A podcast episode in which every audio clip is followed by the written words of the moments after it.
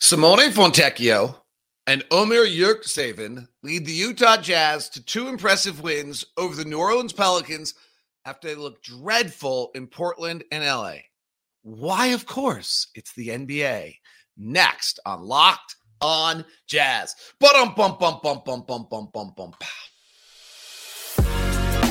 You are Locked on Jazz, your daily podcast on the Utah Jazz. Part of the Locked On Podcast Network, your team every day. How are you? I'm David Locke, radio voice of the Utah Jazz, Jazz NBA insider. Today, we look at the Jazz impressive win last night and their two impressive wins with a bunch of different notes on really against a Pelican team that was red hot. Simone Fontecchio and Omer Yurtseven seem to have been the answer for the Jazz in the starting lineup. What? And I don't know how it lasts with Larry Marketing coming back, so we'll look at that. And we're about game 18, 19, 20. So we'll take a little status check of where the NBA sits today as well in our third segment. Bunch of different things to talk about. Keyonte at a career high. We'll touch on all of those as we continue. As I mentioned, I am David Locke, radio voice of the Utah Jazz, Jazz NBA insider. This is Locked on Jazz. It's your daily podcast on the Utah Jazz, giving you insight, expertise, geeky numbers, and making it way better to be a Jazz fan each and every day. Thank you for making Locked on Jazz your first listen of the day. We are free. We're available on all podcasting apps, including YouTube, where the conversation continues. And feel free to throw me a tweet at @DLock09. So if you don't want you to feel left out of the conversation, I check those occasionally. I'm not on it. I'm not on it like Ron Boone is, evidently. Lacey came by our broadcast site yesterday, and Lacey had done something, and I hadn't seen it yet. And Ron Boone, like, oh, I saw that. So Ron Boone seems to be much more active on X than I am. Thank you very much for anybody who leaves a 5-star review on any of the platforms. And please, if you're on YouTube, hit subscribe and then hit the little bell button, because it'll tell you every single time we premiere. Shout out to, it looks like Jose, who said, I've been listening to Locked on Jazz since 2011. Definitely a must listen for Jazz fans. David's insight's amazing. Puts in a lot of effort, energy, passion for the Jazz. Thank you very much for that review on iTunes. All right. And thank you to the everydayers that are out there that join us each and every day here on Locked on Jazz. Well, that was impressive. You can kind of go look at the first one and say, they're without CJ McCollum, they're without Trey Murphy, they're without Zion Williamson, and they really just have these gaps of times when Ingram and Zion and CJ are all off the floor when they really can't score, and they're just too thin, and you can look at it, say that the Pelicans were on a back end of a back-to-back, and on Saturday, and the Jazz were without Jordan and Lowry, but the back end of a back-to-back on that LA back-to-back's a big deal. Not much you can say about last night. All you can say about last night is the Pelicans had come into Salt Lake City having won 5 of 6. They had beat Dallas, Denver, Sacramento twice, and the Clippers. They were rolling. They had won those 5 games by a combined 77 points. And I don't know if the nightlife of a Sunday night in Salt Lake, okay, probably not.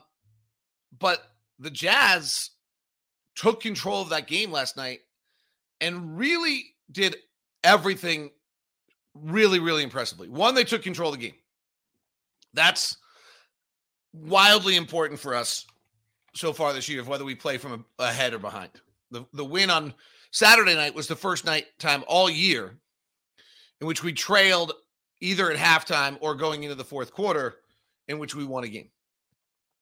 So we are 1-11 when we trail going into the third. We're 1-10 when we trailed half. So last night we played from ahead. That was huge.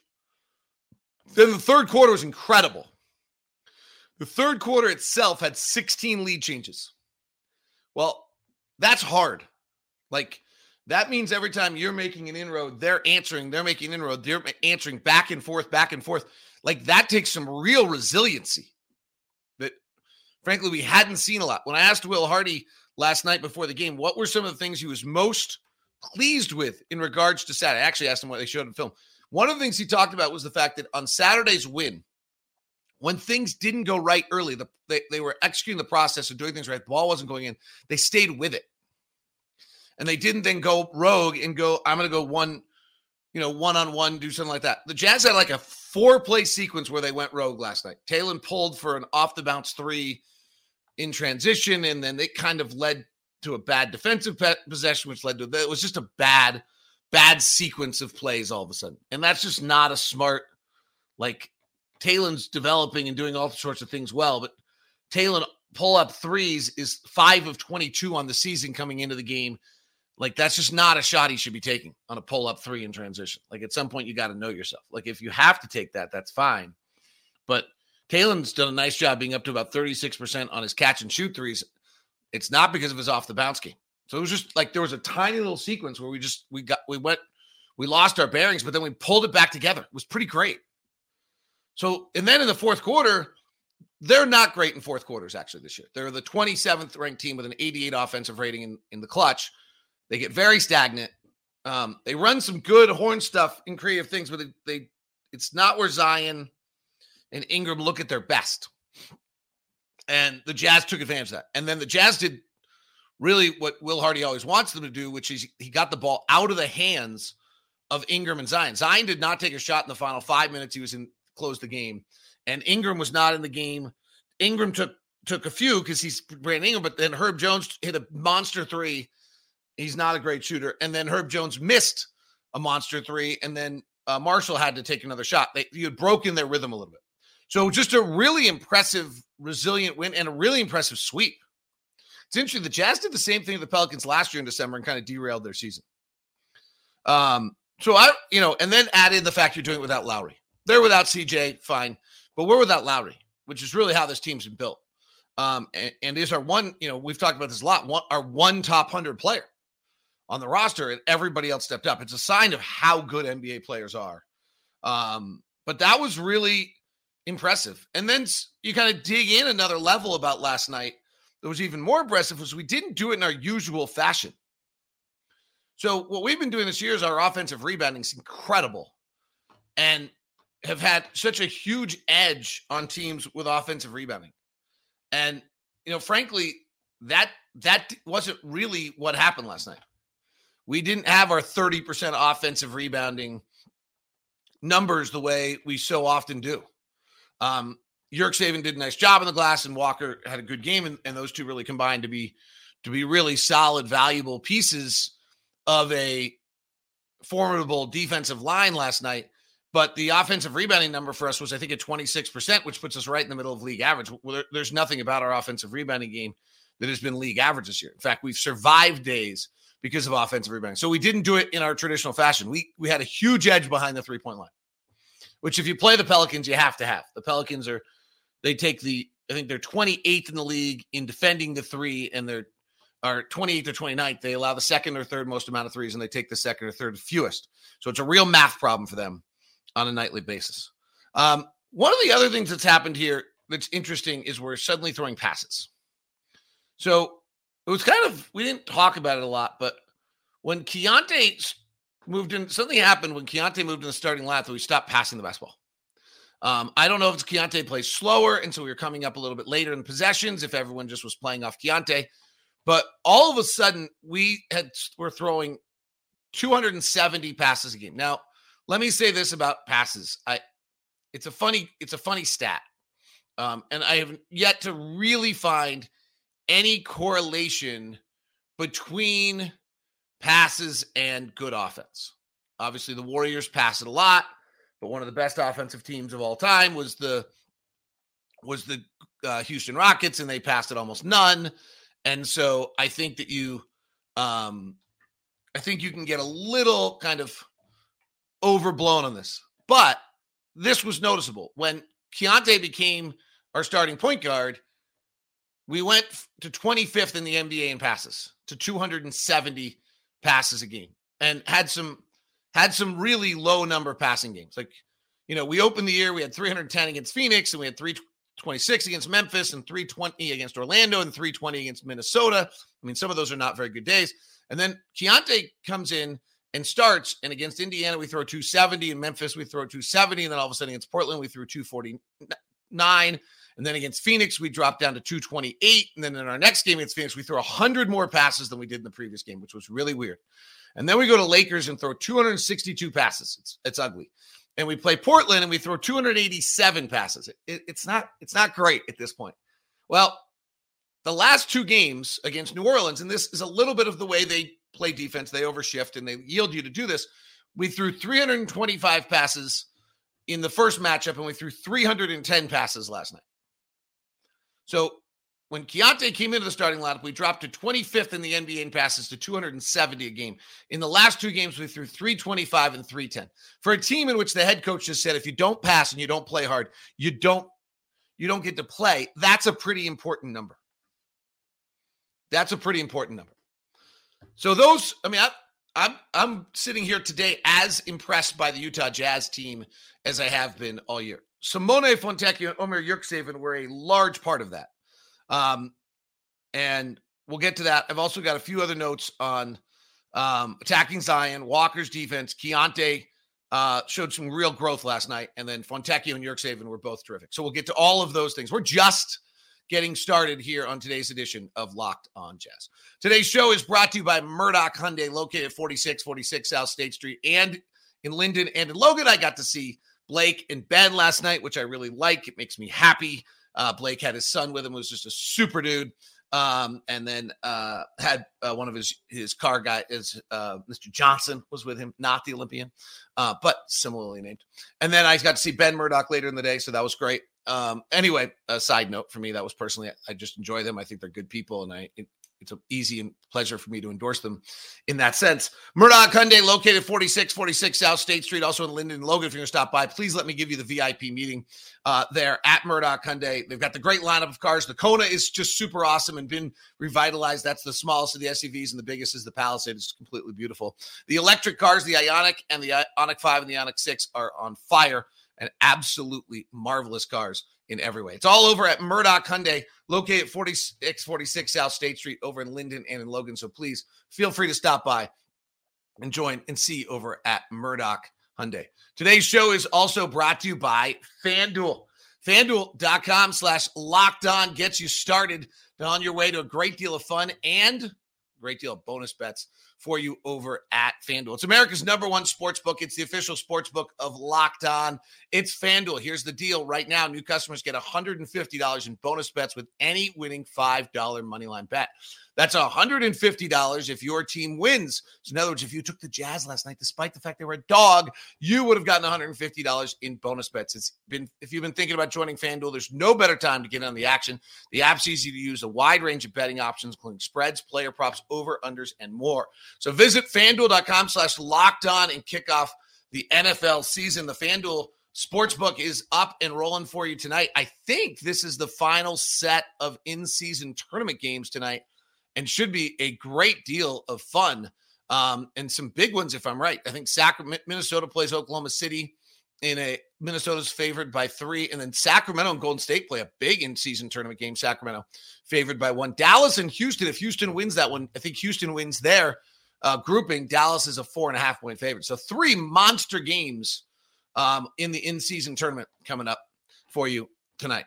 It's all at FanDuel.com, FanDuel.com/LockedOn. So let's get to Simone Fontecchio and Omer Yurtseven, because they were both truly terrific for the Utah Jazz in their performances. We'll start with Simone. So Will Hardy literally said, hey, I want to give Simone the start against Brandon Ingram and against that length to see what his length can do. He's rather than Ochai. He says, our instinct is that we go to Ochai in those circumstances. He said, but he said, hey, you know, Ochai busts and butts his butt, but he's still 6'4". And there's just certain limitations at 6'4" against the 6'8" Brandon Ingram. So let's see what he does. Well, he got the assignment on Brandon Ingram. And on Saturday, Fontecchio did a pretty good job. Brandon Ingram shot 1 of 8 when guarded by Simone Fontecchio. Fontecchio guarded him for 35 possessions, or 46% of the time, 71% of the time they were both on the floor. And Brandon Ingram went 1 of 8. Well, now you got a bona fide scorer in Brandon Ingram coming back, having gone 1 of 8 against Simone Fontecchio in the first matchup. You know he's going to adjust. Well, the Jazz held with that matchup. Simone was on the floor with Brandon Ingram. He guarded Brandon Ingram 60% of the time again last night. And you know, Ingram, again, you're dealing with one of the best scorers in the NBA, so they're going to adjust. Well, again, it was 60% of the time they were on the court, and they were both on the floor at the same time, and Brandon Ingram went 4 for 11. Brandon Ingram shot 5 of 19 in 2 games when being guarded by Simone Fontecchio, and maybe most impressively, Fontecchio did not foul him a single time last night. Brandon Ingram is not going to kill you if you don't foul him. Like, if you can keep Brandon Ingram in the mid-range, fading away from the basket, he's not going to kill you. And that's what Simone did. Ingram went 4 of 11, 0 of 1 from 3, did not take a free throw, was not fouled when guarded by Simone Fontecchio last night. Pretty impressive. I don't know that I think Simone, I'm ready to give you that Simone Fontecchio is a defensive stopper the Jazz have been looking for. But I will go with that. What we learned is that his length is more impactful than we thought. His effort and his fight is better, is important, because he really does do both those things. He got through screens and navigated screens at a higher level than I probably anticipated. And he is at his feet are really good. He's a good he's much more athletic than I think he is stereotypically thought of. And so he's able to stay with. So now Ingram runs shorter routes, a lot of pin downs, a lot of fight, like little kind of things. Maybe just a good matchup. Like, you know, players are different in different circumstances, but those numbers are telling. 5 of 19 in the 2 matchups. And I thought the one that was most interesting, the fact that he's 4 of 11 last night. After Simone, I would have given Ingram the edge. Okay, I got, who is this guy? The first time, I'm not used to him. Simone's post-game interview with me on Saturday night mentioned that he had guarded Ingram in FIBA, and so he was able to take some of that with him into this matchup, that he understood how to play him and how to deal with him and things of that nature. So I thought that was an interesting insight from Simone about this matchup. Simone's three-point shooting also really matters. Like, he can just get it off. He comes around those picks. He can get the 3 off. He's playing much more comfortably. And let's go back to a story that he told us in the offseason that I don't think many of us were aware about Simone, which is that Simone last year, first of all, it is well known that the adjustment for a European player coming to the U.S. often takes a year. Like, so last year, Simone moves from Italy to the United States for the first time with a young child, with his wife who doesn't speak a lot of English, and he's trying to navigate this world. It's nothing about that's easy. Not going to the grocery store is not easy. Figuring out where you're getting your car registered is not easy. None of, what am I doing with my child? How am I getting help for my wife? I'm on the road all the time. She doesn't have friends. Is she comfortable driving? All of these things. Like, imagine moving your family to Italy with your husband traveling or being out 65% of the time. Like, none of that's easy. The other, so that's the first part. And that's why European players usually, you judge them based on their second year. And Simone is showing to be a totally different player in his second year. The other thing here is, if you actually go back and look at Simone's season last year, going in, he has that big game against the Warriors. He has 18 points. He's actually playing pretty well. He gets an ankle injury that game and doesn't play for about the next 5, then comes back and probably comes back too early and goes 2 of 13 shooting in his next 5 games, 1 of 10 from 3. Prior to that moment, and again, it's only 19 or 16 games, Simone's shooting 42% for the field. He's shooting 42% from 3. Simone gets hurt in that Warrior game. He finishes out the Warrior game, sits out for a while, comes back, as I just talked about, goes 1 of 10. He then sits out again, and he kind of fights it for the rest of the season, plays with his opportunity, and he ends up shooting 36% and 31% from 3 for the rest of the year. At the end of the year, he basically can't function anymore and has the bone spur off the ankle removed, and said it was just a world of difference. Now, he wasn't particularly efficient for the Italian team in FIBA when he's the only offensive player, but you now suddenly look at what he's doing right now for the Jazz, 17 games into a season, which ironically enough is about the exact same amount of games he's played, I think 15 of the 17, in which he was last year against the Warriors when finally he got hurt and kind of may have derailed his season. But if you look at him right now, what is he doing so far in the season? One, his three-point shooting is at 41%, which is exactly the same number it was last year at this point before the injury. His two-point shooting's way up. His two-point shooting's at 67%, and he's up at 47% overall. And so, that might just be understanding the league and growth. So this is really interesting to me because there's a bunch of factors here that lead you to believe that a lot of what Simone's doing is a really viable, reasonable thing. He didn't have a good on-floor camp, at least I think when a lot of us watched, but he had a very good camp for the team. And the coaches talked about that a great deal. So he's really been terrific. That's a great find. Omer Yurtseven against Jonas Valanciunas was particularly great. And that was the right matchup for him. I don't know whether this parlays night in and night out per se, but what does parlay in night out is that he plays hard, that he sets great screens, that he's incredibly physical, that he battles for boards, and that he does all the little things right, and he's super smart. He's a psychology major from Georgetown. And talking to him, he's really interesting and really bright, but he plays that way too. He understands the game. He understands where he fits inside the wheel, what spoke he's supposed to be. His spoke is not sticking out of the wheel. We've got a lot of spokes that stick out sometimes on this team. And I think that 22 minutes is just incredibly solid. Walker was great on the backside of it and allowed Walker to play matchups that were better for him. And Yurtseven will allow the Jazz to do this. Now, does that work against Rudy Gobert? We'll see. Does it work against whoever Memphis is starting at center with their infirmary of players that are out, Steven Adams and et cetera? If it was Steven Adams, it certainly would be a great thing. He's really, really strong. He plays really smart, and he plays, in the right fashion. And I think that's maybe the most important aspect of that. He's a good offensive rebounder. 19% offensive rebounding rate last night was valuable, but just his overall presence of size and physicality have given the Jazz something defensively the last two games that they just haven't had all season long. And then Walker was really good. The Pelicans shot 3 of 13 when Walker was the closest defender last night. Walker was really, really good last night. So,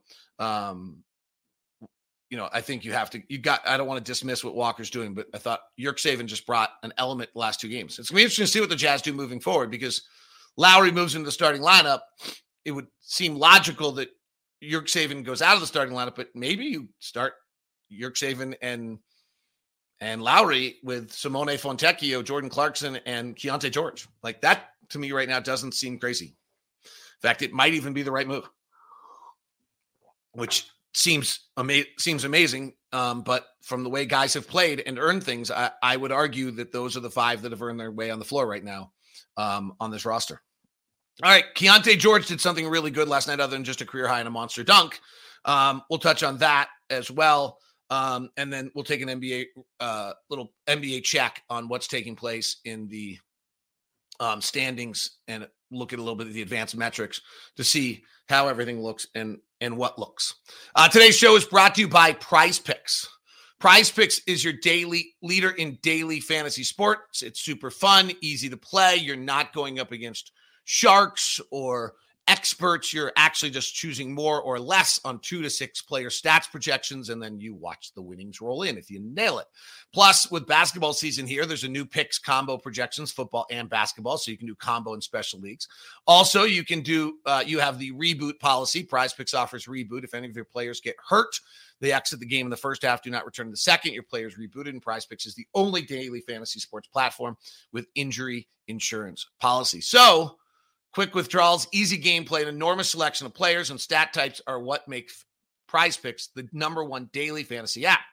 And then I've got good news for you. 2 things for you. One is today is prizepicks.com/LockedOnNBA. So that's prizepicks.com/LockedOnNBA. If you use the code LockedOnNBA for your first deposit match up to $100. So that's cool. Second thing is Taco Tuesdays. Prize Picks offers weekly promotions like Taco Tuesday. Each Tuesday, Prize Pick discounts player projections up to 25% to provide even more value. Today is Tuesday, by the way. So there you go. It's Taco Tuesday on Prize Picks. Go to prizepicks.com/LockedOnNBA and use the code LockedOnNBA for your first deposit match up to $100 with Prize Picks. So what I thought I saw out of Keyonte, oh, by the way, Locked On has launched the first ever national 24/7 YouTube sports stream. It's called Locked On Sports Today. Go subscribe to it on YouTube and get ready. Throw it up on the television. Watch it in the background. You get the biggest sports stories, the local experts giving you all the stories of everything that's taking place, plus our national shows as well, covering all college, pro, everything else that you need 24/7. The Locked On Sports Today, first ever national YouTube stream. If you happen to be a Minnesota, Atlanta, Los Angeles, Dallas, or Cleveland sports fan, we have a 24/7 stream for local markets as well. In those markets, go check them out. Locked On Sports Atlanta, Dallas, Los Angeles, Minnesota, and Cleveland. All right. I thought Keyonte was really good in his second in the back-to-back games against an opponent, which I thought was neat to watch. The Jazz want him turning the corner more. He's coming off the pick and roll. And he's a little too passive holding, and they want him to turn the corner. And I think he watched film and saw where he could turn the corner. And I thought that was a really cool development for him, like that he literally had this game, got to look at film, looked at it, and then he turned the corner with much more aggressiveness around the rim, finishing at the rim better than he has. His two-point shooting's really been poor. His three-point shooting's getting better. Obviously, the fast break dunk will get all the accolades, the two late threes, but overall, just how he ran the pick and roll, what he did in efficiency, from an efficiency standpoint last night, and some of those things are much better. His pick and roll efficiency has been really poor, which is fine. None of these things, like, that's just, like, he's a rookie in the NBA. It's brutally hard. But I think he ranked close to last in the NBA in pick and roll efficiency since he's been in the starting lineup.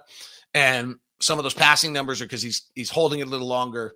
And we just saw a different guy and this is what's going to happen. He's going to develop and grow. But that looked great. And he seems to be kind of fighting through the difficulties and how hard it is to actually do some of those things in an NBA game. So I thought that was really great last night. I don't know if statistically it totally showed up last night. He ran, I think, about 7 pick and rolls with John Collins and about 6 with Omer. And I'm not sure that they were the plays by which he gets credit for the points. My quick scan of the stats actually showed the opposite, that his pick and roll efficiency last night was actually super poor. But I can tell you, just watching the game, he was much more aggressive, coming downhill, doing things that the coaching staff wants him to do. And you could see that he learned it from the night before. So you're seeing the growth. And eventually I think you'll see the outcomes the way you want to. For the time being, those outcomes are not quite there. All right. One thing I love to do is, as you guys know, is at this point of the season, let me just double check my notes for a second. I had a ton of notes last night. So let's review them really quickly. Pels came into Salt Lake rolling. Saturday was unreal. Fatigue was unusual, and fatigue tonight was without Lowry and impressive. Didn't have a regular offensive rebound. Third quarter lead changes. Defense in the fourth quarter clutch. 305 passes. Kessler 3 of 13 defending. Pels math problem. They don't shoot enough threes. We took more threes. We took advantage of that. Keontae's development, second team. Attacking Zion, I don't think I really got into. I just thought they did a really good job of attacking Zion when it was available to them without getting obsessed with it. Zion is one who you can attack. And I thought they did a good job with that. Fontecchio's defense, Omer's rebounding, Omer being super smart. 22 really solid minutes. I think I actually hit all of my notes today. All right. Just quickly, here are I like to do this week. You usually do this on, I don't know if we used to do this on Mondays or Tuesdays, and then we'll do late game watch tomorrow. So here are the top, and then we usually look at it in two different ways. We look at the NBA stats and we look at cleaning the glass NBA. And this year it feels like some of the NBA stats stuff, the cleaning the glass takes out blowout time. And it feels as though there's been so many blowouts right now that the NBA stats is maybe and then we look at kind of the most recent trends. But here are the top 6 offensive teams in the NBA. Indiana, Philadelphia, Atlanta. I do not believe Quinn has that team as a top 10 offense. Dallas, Phoenix, Oklahoma City, and Milwaukee. And I cannot really believe that Oklahoma City is a top 10 offense either. So Milwaukee is 7. Top 10 defenses are Houston, Minnesota, Orlando, Boston, Clippers, Knicks, Thunder, Heat is at 8.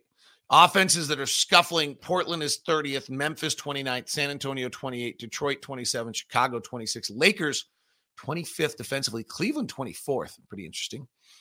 The worst defenses are Charlotte, Indiana, Washington, San Antonio, Utah, and Dallas. That's not a surprise. Atlanta's 24th. It's a little bit of a surprise. Overall net rating, this is for the whole season. Boston is number 1, tied with Philadelphia. at 8.6. Oklahoma City's 8.3. Then a big drop to Minnesota at 6.4. Orlando is at 5.6, the fifth best differential in the NBA. Houston is at 5.1. Then Denver is at 4.6 overall. And now let's go to where we take out the blowout time and see if anything changes. Our best offense is Indiana, followed by Philly, Atlanta. Dallas is 4, Phoenix is 5, Oklahoma City is 6. Oklahoma City is the second best shooting team in the league right now. I just cannot believe that to be true. It's not what I projected at all. That's where I missed on them badly. Milwaukee 7, Brooklyn is 8 offensively. The teams struggling offensively are still the same. The defensive best teams in the NBA, if you take out blowout time, Houston's number 1, Orlando moves to 2, Minnesota at 3, Boston at 4, Clippers at 5, and Oklahoma City at 6. And your differential, Boston is 1 by a good margin, 2 Philadelphia, Oklahoma City at 3, Minnesota at 4, Houston at the fifth best differential in the NBA. 6 is Orlando, and 7 is Phoenix. Really, some of that's somewhat surprising. Here's the last 2 weeks. The number 1 differential team in the league is Oklahoma City, followed by Milwaukee, Orlando, Phoenix, New Orleans, and Houston. New Orleans came in on fire. Top offenses in the NBA, Phoenix, since Booker's come back, is running at a nearly 130. Incredible. Atlanta's number 2. Oklahoma City is 3. Milwaukee's 4. Brooklyn's 5. Indiana's 6. Defenses, Houston is number 1 over the last 2 weeks. Oklahoma City 2. Clippers have checked in defensively now, number 3. Orlando 4. And Oklahoma City, excuse me, and New Orleans was 5 coming into this stretch. So very impressive work by the Jazz there to hold them up. All right, that is Locked on Jazz today. Thank you very much for tuning in. We will now send you over to our new 24/7 stream on Locked On Sports Today, the only 24/7 YouTube national stream every day. I appreciate you. Thanks for making Locked On Jazz your first listen.